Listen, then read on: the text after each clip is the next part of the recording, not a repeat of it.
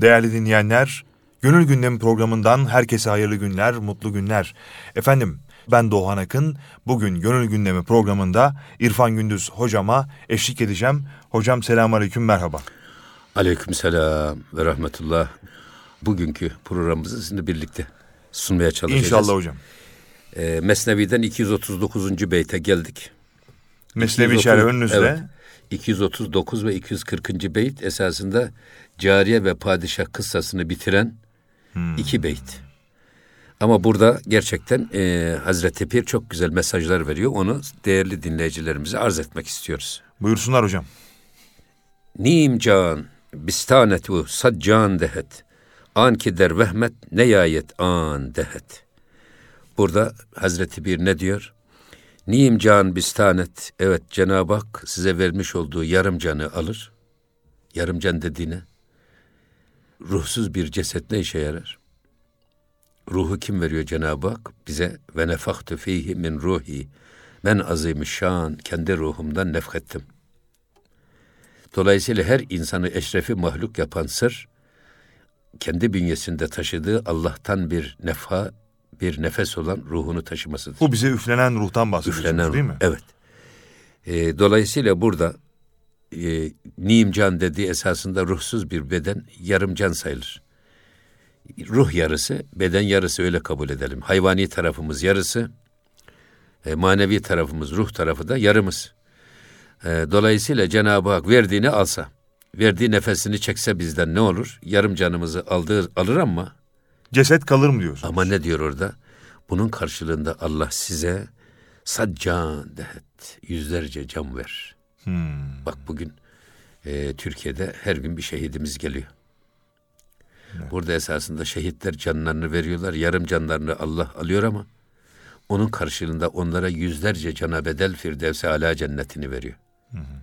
Bir makama şüheda, geliyorlar. Şüheda peygamberlerle birlikte haşrolacak. Şu anda şehit olan askerlerimiz, polislerimiz, güvenlik güçlerimiz öyle inanıyoruz ki biz Cenab-ı Hak onları peygamberin gölgesinde barındırıyor. Zaten onlar Allah indinde rızıklandırılmaktadır ama siz bunun bilemezsiniz, farkına varamazsınız. Ayet-i kerimesi de bunu gösteriyor. Burada nazil olmuş evet. Ama burada söylemek istediği Hazreti Bir'in Allah için kim bir fedakarlık gösterirse gösterdiğiniz bir fedakarlık karşılığı Allah size binlerce fedakarlık verir. Binlerce lütuf verir. Binlerce nimet verir. Hani e, kulum bana yürüyerek gelir, gelirse ben ona koşarak gelirim hadisi kutsisinde beyan edildiği gibi Mevlana bunu bir başka e, beytinde şöyle açıklıyor. Allah için dünyada kim bir buğday verirse Allah ona ahirette ekmek verir. Kim bu dünyada Allah rızası için bir ekmek verirse Cenab-ı Hak ona ahirette helva ikram eder. Yani biz bir adım attığımızda evet, Allah da bize bir... On katıyla cevap Hı-hı. verir. Kim bu dünyada Allah için helva verirse ahirette ona badem ezmesi ikram eder Cenab-ı Hak. Ama kim bu dünyada can verirse Cenab-ı Hak ona Firdevsi alayı verir. Burada ayet-i kerime mevcut Tevbe suresinin 111. ayeti. İnna Allah eştera minel müminine enfusehum ve envalehum bi enne lehumul cennet. Allah müminlerin mallarını ve canlarını cennet mukabilinde cennet karşılığı satın almıştır. Satın alır. Buna ifade ediyor. An ki der vehmet neyayet an dehet. Ee, yani öyle bir öyle nimetler verir ki hiçbir vehim, hiçbir hayal Cenab-ı Hakk'ın verdiği bize verdiği nimetleri kıyaslamaya bile imkanı olmaz. O kadar çok verir.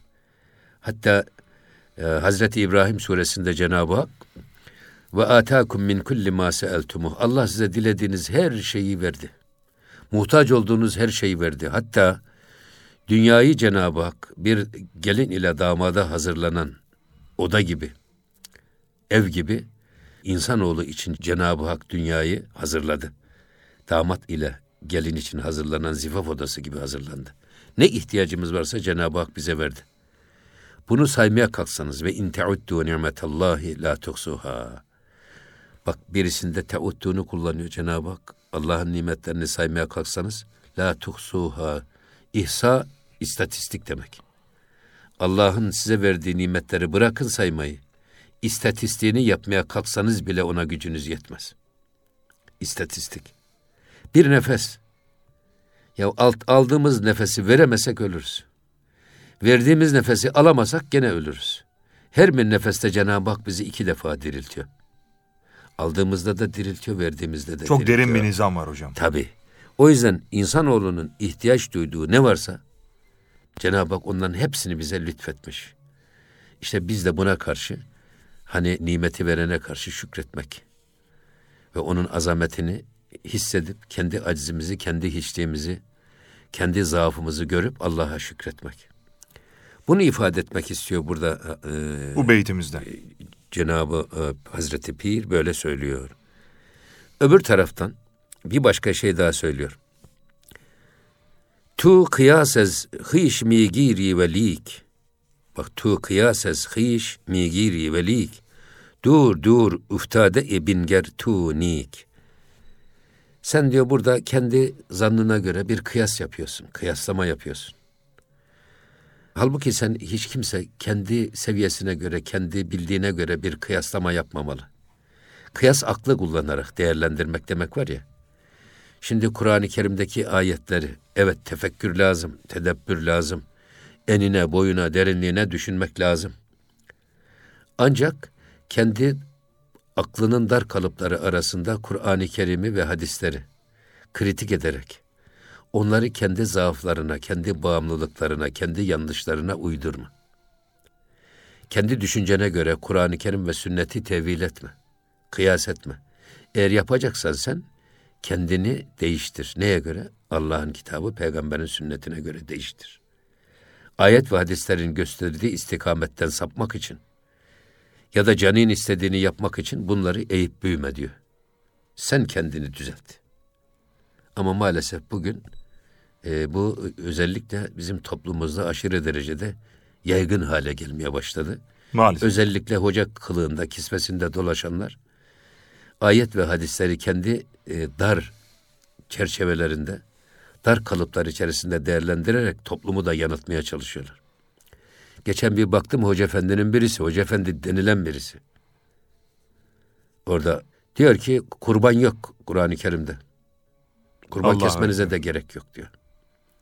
Şimdi bunu söyleyen adam herhalde biz her namazda okuduğumuz İnna atayna kel kevser. Biz sana Kevser'i verdik ey Habibim. Sana çokluğu verdik. Sana Kevser ırmağını verdik. Bak çoğalma. Fesalli li rabbike. Rabbin için namaz kıl. Venhar kurban kes. Öbür taraftan e, kurban Hazreti İbrahim Aleyhisselam'ın bize verdiği sünneti. İbrahim Aleyhisselam Hazreti İsmail Aleyhisselam'ı kurban etmek üzere onu yatırıyor. Bunlar Kur'an-ı Kerim'de açık, seçik, net. Cebrail Aleyhisselam ona koç getiriyor ve böylece Hazreti İsmail kurtuluyor. Bugün de esasında gerçekten bizim e, psikiyatristlerimiz ya da fakültelerimizin psikoloji bölümleri, psikiyatri bölümleri bugün cinayet işleyen, kan döken insanlarla, birini bıçaklayan, yaralayan, vuran insanlarla böyle kelebek kanadı gibi zarif ve merhametli, üçüncü kişilere asla zararı dokunmayan o güzel insanları böyle klinik testlerle değerlendirip ortaya bir çıkarsalar. Kurban kesen insanlar mı cinayet işliyor, kesmeyen insanlar mı cinayet işliyor? Biz görüyoruz ki bugün kurban kesen milletlerin sporuyla kesmeyen milletlerin sporu bile farklı.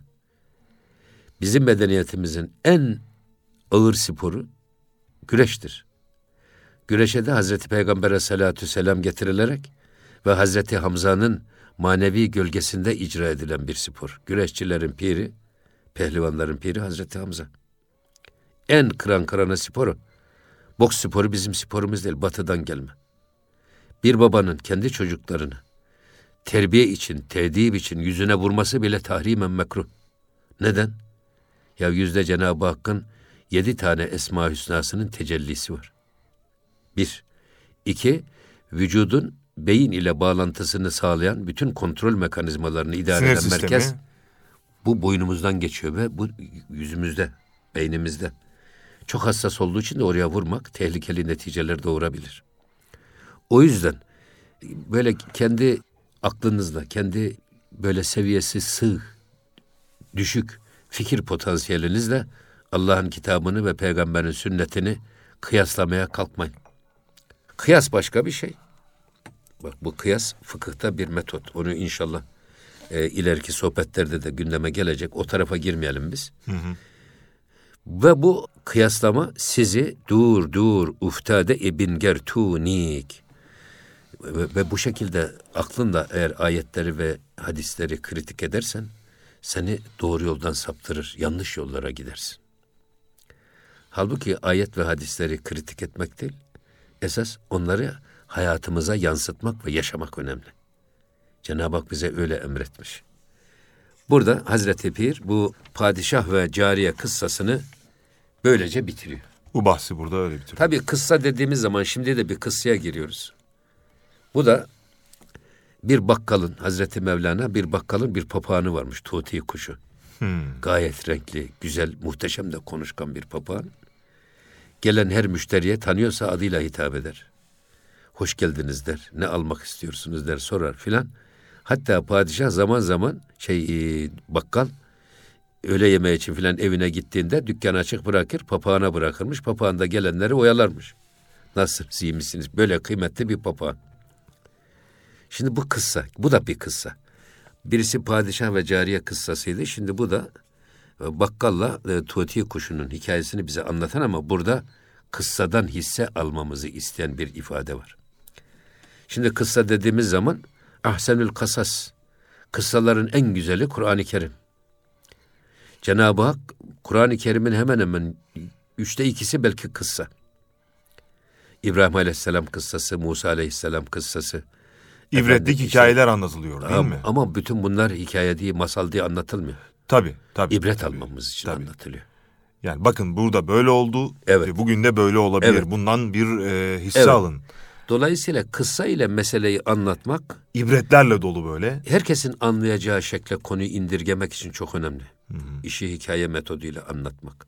Sanki senli benli bir tavır içerisinde Kur'an-ı Kerim bize anlatıyor. Biz de dinleyici konumundayız. Hı hı. Onları iyi e, dinlemek ve onlardan kendimize e, hisse çıkarıp da nasip almak önemli. Kıssadan ibret almak önemli. Bunun için bu da Kur'ani bir metot. Yani Mevlana'nın Mesnevi'de uyguladığı ve kullandığı metot tamamen Kur'ani bir metot. Zaman zaman Peygamber Efendimizin de anlattığı kıssalar anlatarak Peygamber Efendimiz akılda kalıcı olsun. Kalıcı olsun. Mesela benim çok sevdiğim, tabii hepsini seviyoruz hadis-i şeriflerin ama bazıları daha bizde etki bırakıyor. Hı hı. Belki de bu bizim zaafımızdan. Ama sizden önceki peygamberler döneminde diyor bir kişi var idi. O 99 kişi öldürmüştü. Sonra bu adam bütün dünyayı dolaşır ki bana tevbe kapısını gösterecek bir adam bulabilir miyim? Bir rahibi gösteriyorlar, Hristiyan rahibi. Rahibe geliyor diyor ki ben 99 adam öldürdüm. Benim tevbem kabul edilir mi? Adam diyor ki edilmez. Onu da öldürüyor. Etti yüz. Gene kapı kapı dolaşarak tevbe kapısını kendisine gösterecek bir adam arıyor. Nihayetinde Hazreti İbrahim Aleyhisselam'a mensup, Hanif dinine mensup bir alime yolu düşüyor. Hmm, denk geliyor. O da diyor ki ben yüz kişi öldürdüm. Benim tevbem kabul olur mu? Bana tevbe kapısı açık mı? O da diyor ki tevbeyi yapmak kuldan ama kabul edip etmemek Allah'tan. Hiç kimse tövbe eden bir kulun tövbesini Allah kabul etti ya da etmedi deme hakkına ve yetkisine sahip değildir. Onu ancak Allah bilir. Dolayısıyla sen tövbe kapısı kapalı değil. Sen tövbeni et. Madem yüz kişi öldürdün bundan vazgeç. Ve bir daha asla böyle bir suçu işlememe azmen, cezmen yemin et, kastet. Ondan sonra da senin şu anda yaşadığın bölge kötü insanların yaşadığı bölgedir. Sen orada durduğun sürece o çevre seni hep bu kötülüğe iter. Bundan kurtulmak istiyorsan o kötü insanların bulunduğu çevreyi terk et. Filan yerde salih insanlar var oraya hicret et, oraya göç et. Adam peki diyor. Hiç, güzel bir tövbe ediyor. Hmm. Tövbe-i nasuh. Çünkü tövbe-i nasuh bir işlediğin suçtan derin pişman olmak. İki, bir daha böyle bir suçu işlememeye azmen cezmen karar vermek. Sonra bir daha da asla o suça yönelik içinden niyet bile geçirmemek hiç. Tövbenin esası bu. Tövbe-i nasuh. Şimdi Bu adam gitmiş tasını tarağını toplamış. Akrabalarını, eşini, dostunu, hatıralarını, tapusu, bahçesi ne varsa hepsini bırakmış. Oradan o Hanif dinine mensup alemin gösterdiği diyara doğru hicret ediyor. Tam orta yola geliyor, orada can veriyor. Vefat ediyor adam. Hmm. Sonra e, cehennem melekleri geliyorlar. Bu adam yüz kişiyi öldürdü. Biz bu adamı cehenneme götüreceğiz. Cennet melekleri geliyor. Hayır diyorlar. Bu adam evet yüz kişi öldürdü ama öyle bir tevbe yaptı ki. Yurdunu, yuvasını, eşini, dostunu, akrabasını, hatıralarını, tapularını hepsini terk etti. Sırf tekrar kötülüğe bulaşmamak için. İyiler diyarına göç ederken burada vefat etti. Ölçelim diyorlar. Bu ne tarafa yakınsa o tarafa gitsin. Bir ölçüyor ki Cebrail aleyhisselam hakem ya. Ölçüyor tam bir adım iyiler tarafına adımını atmış orada vefat etmiş. Bir rivayette de tam iyiler tarafına bir adım kala esasında vefat etmiş ama Cenab-ı Hak o mesafeyi yaklaştırdı diyor. İyiler tarafına Merhamet olan mesafeyi ve yüz kişiyi öldüren adam cehenneme gitmesi gerekirken cennete gitti. Şimdi burada en önemli mesele, bakın burada çevrenin insandaki etkilerine işaret ediyor Efendimiz. Her doğan çocuk İslam fıtratı üzerine doğar. Anne ve babası ya da ailesi, yakın çevresi onu Yahudi, Hristiyan veya Mecusi yapar. Kişi arkadaşıyla beraberdir. Kişi sevdikleriyle beraberdir. O yüzden o çevreyi iyi insanlardan kurmak gerekir. İyi insanlarla birlikte beraber olmak gerekir. Bulunduğu yerin çehresine bürünüyor olur olmaz değil mi Tabii, insan? tabii, tabii yani coğrafi etki var. Hı hı. Efendim burada e, kişisel etki var. Bir başka coğrafyada doğduğumuzu Tabii, düşünelim mesela. Tabii. İmamı Gazali Hazretleri ne buyuruyor? Sadece hastalıklar ve mikroplar bulaşıcı değildir. Haller ve huylar da bulaşıcıdır. Siz iyi arkadaşlarla beraber olursanız onlar sizi hep iyiliğe yönlendirir. Onun için diyorlar ya kötü alışkanlıklar hep arkadaştan geliyor. tabii. İyisi de arkadaştan geliyor. Tabii. O yüzden kötü arkadaşlarla beraber olursanız size kötülük bulaşır. Alimle beraber olursanız ilim bulaşır. Cahille beraber olursanız cehalet bulaşır.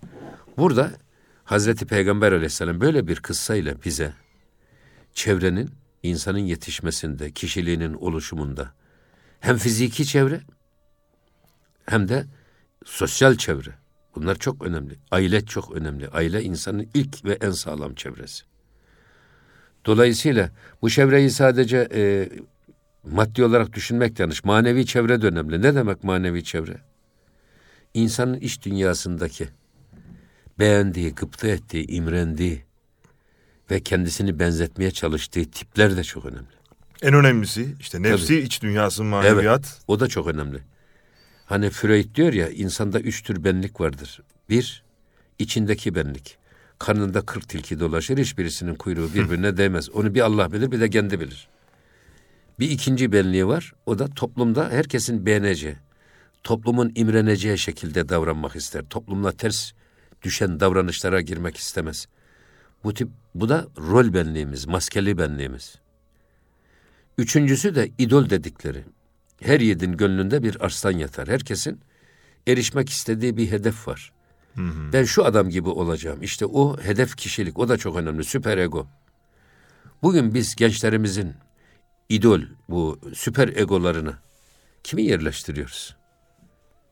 Bizim kendi milli, kendi dini, hamasi, peygamberleri, evliyaları, kamil insanları, efendim dürüst, millet ve memleketi için yılmadan çalışmış, çabalamış devlet adamlarımızı mı, ilim adamlarımızı mı?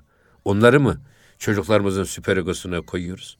Yoksa o süper egolarda başka insanlar mı Ne yerleştiriliyor? olduğu belirsiz tipleri daha çok görüyorum ben bugünün devrinde. Hayır bak burada bu televizyonlar mesela çocuklar tabii. filmi izlerken filmin başrolündeki adama kendisini adapte etmeye çalışıyor. Kızlarımız televizyonların, gazetelerin takdim ettiği, model olarak takdim ettiği, imrenilecek konumda takdim ettiği insanları çocuk örnek olarak gösteriyor. Ve bizim kendi çocuklarımız da kendilerini onlara benzetmeye çalışıyorlar. E tabii teknoloji çağı böyle bir çağ hocam. İşte Bugünün rabıta, böyle işte bir şey. rabıta gerçeği budur esasında. Değil mi? insanları kamil modellere, kamil kişilere yönlendirerek onların iyi insanlığa doğru, kemale doğru adım adım yaklaşmalarını sağlamak.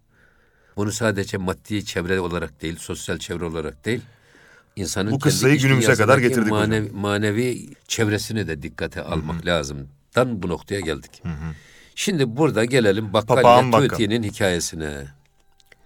Bir bir defa bu bir kıssa. Kıssanın önemini anlatmaya çalıştık. Arada bir de Kıssadan kısa hisse. anlattık. Mesela Kasasu Enbiya var. Ahmet Cevdet Paşa'nın en güzel peygamberler tarihi. Peygamber kıssaları diye. Demek ki kıssalar çok önemli. O yüzden burada da Mevlana bize padişah ve cariye kıssasının arkasından gelen bir bakkal ve tuti kıssası. Söyledik ya çok güzel bir papağanı var bu bakkalın. Belki radyomuzu yeni açanlar vardır. Gönül Gündemi programındasınız. Süleyman Derin hocamın yokluğunda Profesör Doktor İrfan Gündüz hocama ben eşlik ediyorum Doğan Akın. Efendim e, hocam bir e, kıssa anlatacak Mevlana'nın dilinden, mesnevisinden. Şimdi bakkalın böyle bir güzel bir papağanı var. Herkes gıpta diyor. Müşteriler sırf onu görmek için, onun konuşmasını dinlemek için bile gelip bir şeyler alıp gidiyorlar. Devrin efsane papa, papağanı. Ama bir gün işte bakkal öğle yemeği için evine gitmiş. Papağan da bekliyor, müşterileri oyalıyor filan. Fakat o sırada bir fareyi kovalayan bir kedi. Fare bakkal dükkanına girmiş kapı açık. Kedi de arkasından girince bu sefer papağan beni yiyecek diye savrulmaya başlamış dükkanın içinde. Orada da gül yağı şişeleri var. Gül yağı şişeleri filan devrilmiş. Her taraf gül yağı olmuş. Sonra şey gelmiş. Bakkal yemekten dönmüş evine. Ondan sonra oturmuş koltuğuna. Fakat koltuğunun hep yağ, o güzel elbisesi de yağ olmuş. Kızmış, etmiş, eylemiş, ne yaptın sen filan diye papağanın kafasına vurmuş, saçlarını yolmuş. Oo. Efendim bu sefer papağan üzüntüsünden e, dili tutulmuş. Hiç konuşmuyor papağan. Üç gün, dört gün, beş gün sadakalar veriyoruz. Pişman oluyor da sonra bakkal. Keşke vurmasaydım, Çünkü keşke kendisiyle ve yapmasaydım. dükkanıyla özdeşleşmiş. Sadakalar veriyor, hayır hasenat yapıyor, yalvarıyor sen niye konuşmuyorsun ey tuti konuş, ey dudu dilli konuş filan diye. Fakat konuşmuyor papağan. Tam o sırada böyle saçı, bıyığı, sakalı, efendim kaşı tıraş edilmiş. Başına da böyle kötü bir e, şey geçirmiş adam, başlık. Bir cevlaki dervişi. O derviş geçerken papağan onu görünce hey derviş demiş. Sen de mi benim gibi demiş. Bakkal dükkanında gül yağlarını devirdin de böyle oldun. Saçlarına yolmuşlar ya papağanın güzelliği kaybolmuş. O renkli kanatları falan hepsi yolunmuş, dökmüş ya da üzüntüsünde. Şimdi bunu anlatıyor. Bunu anlatırken işte Mevlana'nın bize vermek istediği çok güzel şeyler var. Bir, kıssayı söyledik biz burada. Kıssa neden önemlidir? Kıssadan hisse. Biz de bu kıssadan hisseler çıkarmaya çalışacağız. Yine demin sözüm sohbetimizde kıyas. Burada da şey kıyas yapıyor. Tuti. Bir kıyaslama yapıyor. Ben diyor bak e, kedi buraya girince korktum. Ölüm korkusuyla sağa sola kanat çırptım ve işte mis şişelerini efendim gül yağı döktüm. O yüzden de bizim patron geldi. Elbisesi de kirlenmiş onun üstüne oturunca. Kızdı, bağırdı, çağırdı işte adam benim saçımı yoldu, kanadımı yoldu. Şimdi burada bir, Mevlana bir Mesnevi'de demin hal transferinden bahsettik ya biz iyi insanlarla beraber olan. Ee, iyi olur, onlardan iyilik bulaşır. Hazreti Pir diyor ki, sahiplerinin kişiliği evcilleştirdikleri ve kullandıkları hayvanlara da bulaşır. Mesela ev sahibinin eşi ev sahibini tanır ve onun istediği şekilde hareket eder.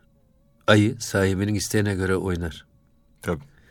Yani öyle bir şey ki bu hal transferi insandan hayvana bile etkili. Şimdi burada da e, bu tuti ile papağan ile bakkal arasında müthiş bir bağ var. Bu bağ buna işaret ederek Peygamber Efendimizin bir hadis-i şerifi var. Onu da burada söylemeden geçemeyeceğim ben. O da gurur ve kibir deve güdende, vakar ve tevazu koyun güdende bulunur diyor Peygamber Efendimiz. Bu hadis-i şerif de müthiş.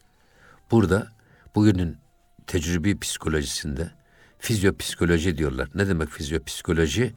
Çevre şartları bizim iç dünyadaki davranışlarımızı, düşüncelerimizi etkiler. Veya psikofizyoloji ya da bizim iç dünyasındaki duygularımız, davranışlarımız, hislerimiz davranışlarımızı etkiler. Kızgın adamın davranışıyla sevinçli adamın davranışı bir olmaz. Buna işaret ederek niye deve güdende vaka, e, gurur ve kibir gelişir? Develerle beraber olur deve çobanı. Develeşir sonra. Demin Tuğti ile biz bakkal arasındaki böyle bir bağ dedik ya. Şimdi bu Tuğti bakkaldan kişilik alıyor ama aynı zamanda Tuğti de bakkala da aynı şekilde veriyor. Etkiliyor çünkü. Dolayısıyla burada da e, develerle hemhal olan adam deve eti yer, deve sütü içer. Devenin genetik özellikleri dolayısıyla güdene geçer. Deve de inatçı ve kibirli bir hayvan. Hep bu kafası yukarıda gezer. Bu yüzden gurur ve kibir deve güdende gelişir. Ya da bu adam devenin üstünden dünyaya bakar. Deve çok yükseklerde. Başkalarını hep küçük görür. Zamanla o küçük görme kendisi de bir gurur ve kibire, başkalarını da hor ve hakir görmeye sevk eder. Ama koyun güden adamda niye tevazu gelişir? Koyun zaten bizim göbeğimizin altında boyu var. Onu gidecek adamın yanağının yerde olması lazım. Sürekli. Bir. Dolayısıyla yani koyun giden adam hep başı yerde. Onları görecek, takip edecek. Yanağı yerde bir adam. Koyunlarla hemhal olur. Koyunların o yumuşak başlılığı, munisliği, Değil mi? Kibar bir Çobana geçer. yani. Koyun sütüyle beslenir. Koyun eti yer. Koyunun o özellikleri insana genetik olarak geçer. Onlarda da tevazu Hani ve koyun gibi deriz ya. evet e, tevazu da e, koyun güdende bulunur. Bu da çok önemli bir şey. Şimdi burada gerçekten insanların kişiliği, efendim tavrı, hayvanlarına bile, kendi kullandığı hayvanlarına bile sirayet ediyor. Böyle bir etki var. Bu kişilik yansımasında insandan insana var. insandan hayvana var. Hatta insandan tabiata bile var. Mesela E, böyle e, zarar veren adam gelmiş orada hemen bir gülü koparmış. O adam o gülü kopardıktan sonra diğer güllerin o adama bakışı değişiyor. Hepsi savunma durumuna geçiyorlar. Kart vaziyeti alıyorlar. Üç aylık be, kundaktaki bebeğe siz böyle sert sert bakın çocuk algılıyor. Başlıyor ağlamaya. Sevecem bakın. Gülüyor sanki diyorlar ki melekler güldürüyor bu çocuğu. Öyle. Yani bu çok önemli bir şey. Sevgi böyle geçici işte. Evet. İşin bu yönüne de dikkat etmek lazım. Ha öbür taraftan tuti böyle bir eziyet et- edilmiş. Eziyet etmeyeceksiniz canlılara. Şimdi e, kadınlara şiddete hayır diye ikide bir her gün televizyonlar bir kadına uygulanan şiddeti gündeme Dile getiriyorlar. getiriyor, gündeme getiriyor. Ya peki insanlar bu kadar şiddet sever nasıl oldu? Bizim televizyon dizilerinde ve filmlerinde tabancasız, bıçaksız, kansız bir tek şey yok. Siz böyle bunları hep marifet iltifata tabi. İltifatsız metazayı. Bunları her gün insanın oturma odasında bunları sunarsanız onu seyreden insanlarda ne gelişir? Tabii şiddet meyli gelişir. Hiçbir televizyon ve medya kuruluşu acaba bu şiddetlerde bizim payımız ne kadar diye hiç bakmıyor. Dolayısıyla bizim medeniyetimiz bırakın insana şiddeti, bırakın canlılara şiddeti, cansız dediğimiz e, taşa bile şiddeti yasaklamış. Adalet her işi yerli yerinde kullanmak demek. Zulüm bir şeyi yerinde kullanmamak demektir. Sadece mahkemede değil adalet. Çok güzel bir taş var dümdüz. Bu taş tam mihraba konulacak ve secde edilecek bir taş. Bu taşı orada kullanmayıp da o taşı getirip tuvalet taşı yaparsanız o taşa zulmetmiş olursunuz. Bak zulüm sadece insanlara ve canlılara değil şiddet her şeye Cenab-ı Hak yasaklamış. Şimdi dolayısıyla burada işte Tuti'ye sırf kişisel çıkar için ya da geldi bizim gül devirdi elbisemi de kirletti bu Tuti diye. Acaba kendisinin veli nimet olan müşterilerin bile özellikle onun için geldiği papağanın saçını yoluyor. efendim kanadını yoluyor ve papağan üzüntüsünden lalü epkem oluyor. Konuşmuyor. Papağanı konuşturan şey nedir? Ki yolda, yolda bir yolda bir cevlaki geçiyor. Bu cevlaki dediğimiz aslında cevlak, e, cas cavlak deriz ya biz. Saçsız demek. Saçı olmayan başa deriz ya biz dazlak. Cevlak. Cevlaki de, cevlakilik de bizim şeyde var böyle bir medeniyet tarihimizde. Bunu ilk defa kuran adam İranlı Cemalettin Essavi diye bir şey. Şeyh Efendi Cemalettin Essavi zannediyorum herhalde. Bunun Bu bir... bahsettiğiniz de bir meşrep gibi bir şey mi hocam? Tabii tabii tabii. Cemalettin Essavi evet İranlı. Hmm. Kendisi İran'ın Save şehrinde doğmuş, Dimyat'ta yerleşmiş ve Dimyat Mısır orada vefat etmiş. Neden bu? Bu adama bir kadın aşık oluyor. Çok güzel de bir adam bir şey. Cemalettin Essavi. O da tutmuş bu kadının şerrinden korunmak için saçını, kaşını, bıyığını ve sakalını tıraş ettirmiş. O yüzden ona cevlak diyorlar. Cas cavlak. Hmm. Cevlakiler dedi. Peki bu dazlak kelimesi de oradan mı geliyor? Oradan bize? geliyor tabii. Hmm. Oradan geliyor. Sonra bu bilahare kadın bakıyor ki e, o ne o aşık olduğu tip gitmiş. işte böyle cas cavlak bir adam ve kadın adamdan soğuyor ve kurtuluyor. Sonra bu e, Cemalettin Esavi'nin bu tavrı bir anlamda belli bir grup insan tarafından benimsenerek hı hı. E, bir anlayış oluyor. Dola, da, dolayısıyla kalenderi, kalenderi dediğimiz, kalender meşrep dediğimiz e, bir kesim tarafından da kabul görüyor. Buna çağır darap diyorlar Arapçada. Çağır darap dört şeyi tıraş eden. Bir saçı, iki kaşı, üç bıyığı, dört sakalı tıraş eden. Bunlara cevlak diyorlar, cevalik. Bir de şey var, torlak var. Bu sadece saçını, kaşını, bıyığını değil, bir tek sakalını kesenlere de torlak diyorlar. Öyle de bir e, meslek Yani şu anda biz torlağız. Hmm. Biz torlak durumundayız. Ama burada esas e, hedef kalenderiler. Niye ya da bu Cemalettin Nesavi nasıl kendine aşık olan kadını kendinden soğutmak için böyle, böyle bir yapmış. yala baş koydu. Daha sonra bu özellikle insanların ibadetinden, ilminden, giyiminden, kuşamından dolayı toplumsal bir rağbete mazhar olur da sonra onda bir gurur ve kibir gelişir diye insanlar kendi iç dünyalarını, ibadetlerini saklamak üzere bu yola başvurmuşlar. Kalenderiler dediğimiz bu. Kalender meşrep deriz ya biz. Böyle hırpani kılıklı. Mesela rahmetli Neyzen, Neyzen Tevfik. Bunun gibi bazı insanlar olur. Böyle giyinirler.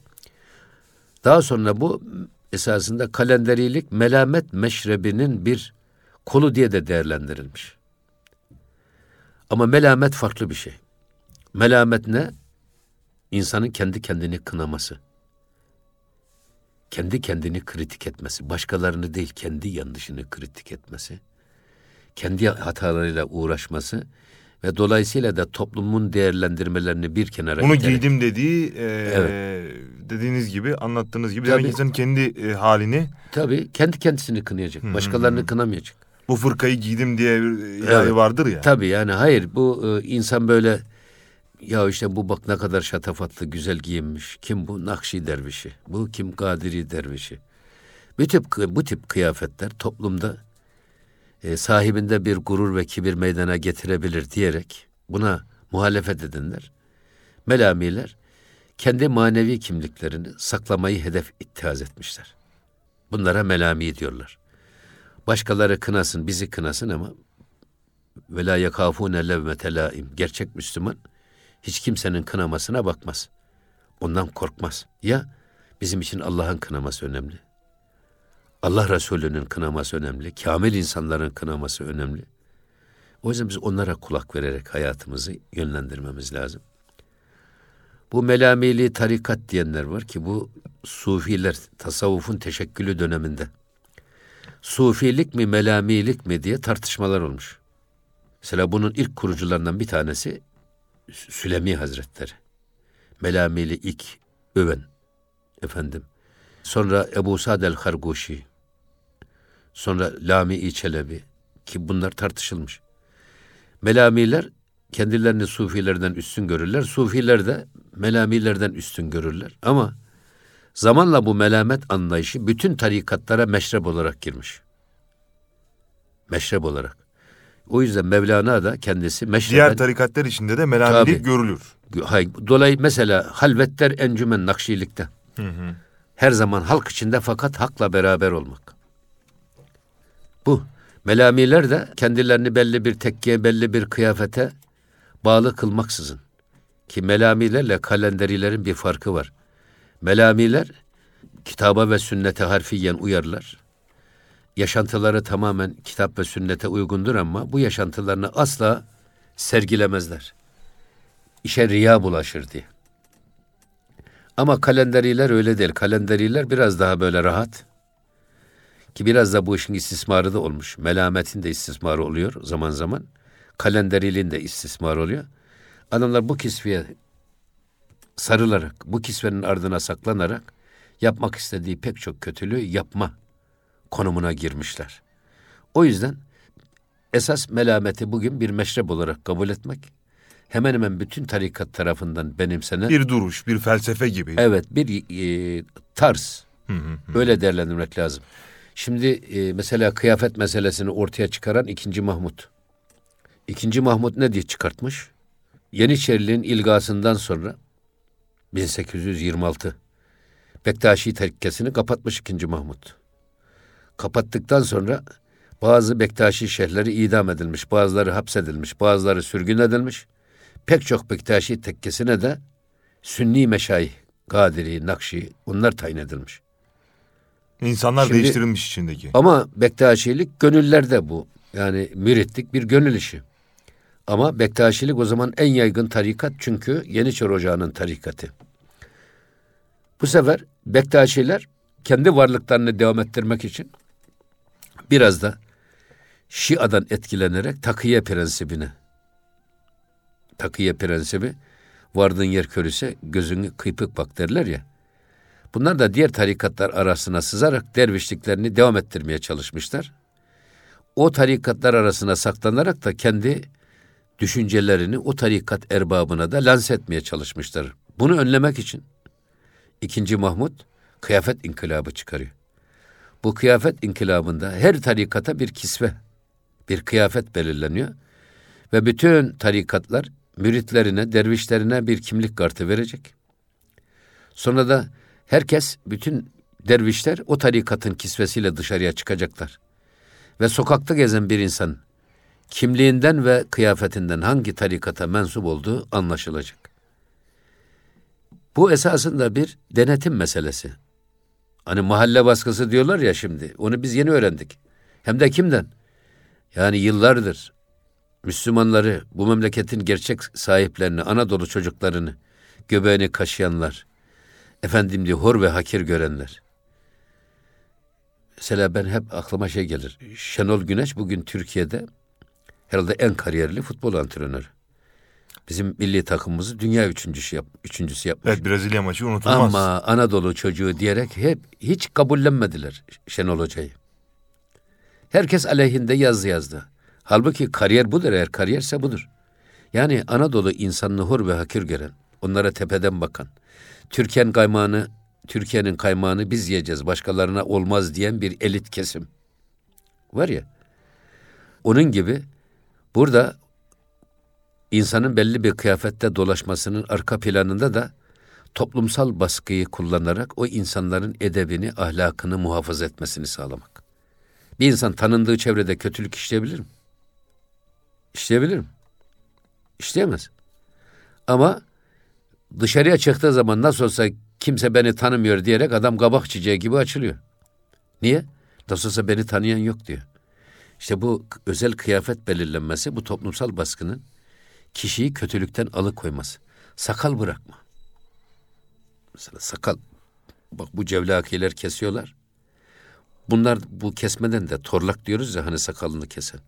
Burada da başka bir şey var. Bazen sakal da acaba bizi bir gurur ve kibire götürebilir mi? Bazı insanlar da götürebilir ama bir adam sakal bırakıyorsa eğer Müslümanlığını alenen ilan ediyor demektir.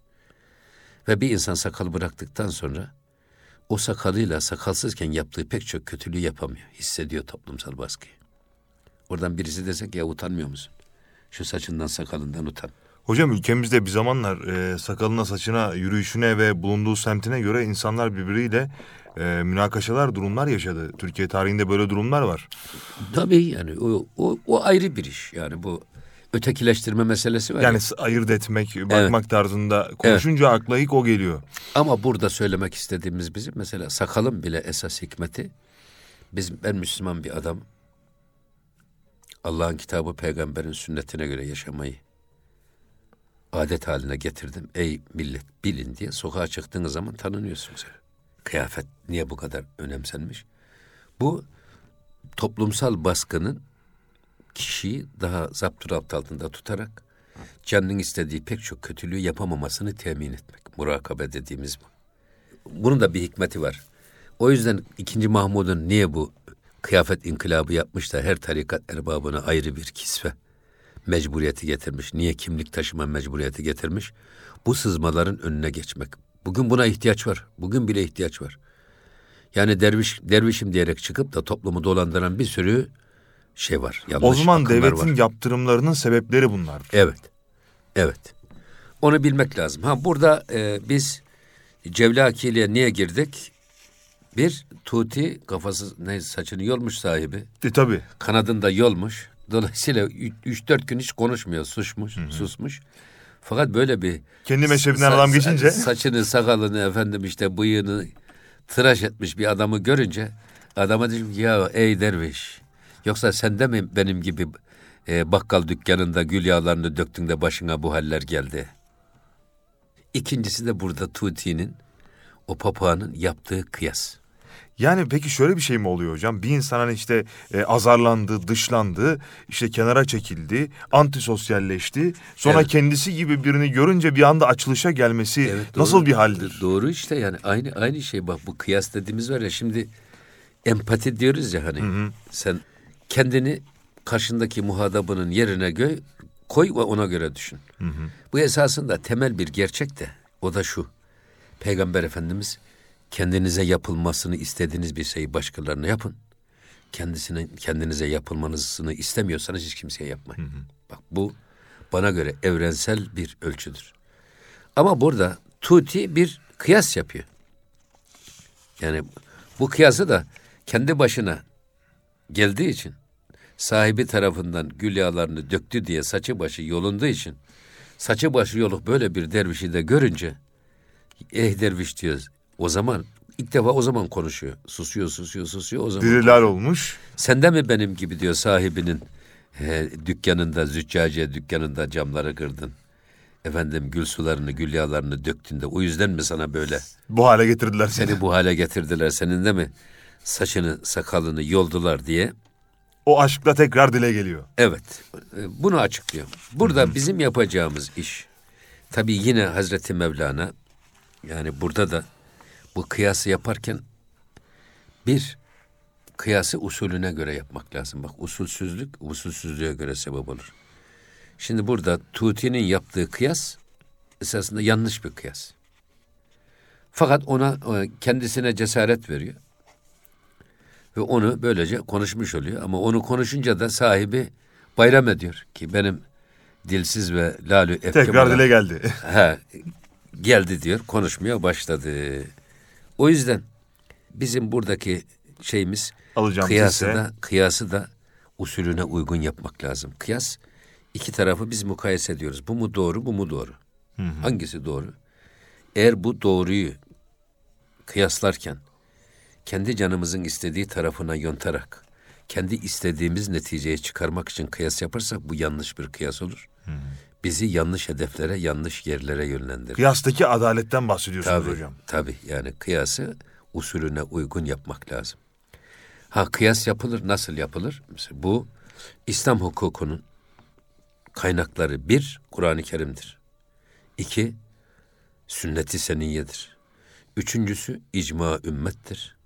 Dördüncüsü kıyası fukahadır. Şimdi burada bunlar aşağıdan yukarıya doğru sıralarsanız kıyas icmaa aykırı olamaz. İcma sünnete aykırı olamaz. Sünnet Kur'an-ı Kerim'e aykırı olamaz. Öyleyse e, bugünlük programımıza son vereceğiz ve bir sonraki programda tekrar görüşeceğiz. dakikamız doldu. Efendim e, kısadan hissemize çıkarabilmişsek ne mutlu bize. Hocam ağzınıza, yüreğinize sağlık. Estağfurullah. Ben Doğan Akın elimden geldiğince size yardımcı olmaya Allah çalıştım. razı olsun. Sağ ol Doğancığım. Teşekkür ederiz. Erkam Radyo'da Gönül Gündemi programı bugünlük sona erdi efendim. Bir sonraki programda inşallah tekrar görüşmek üzere. İnşallah.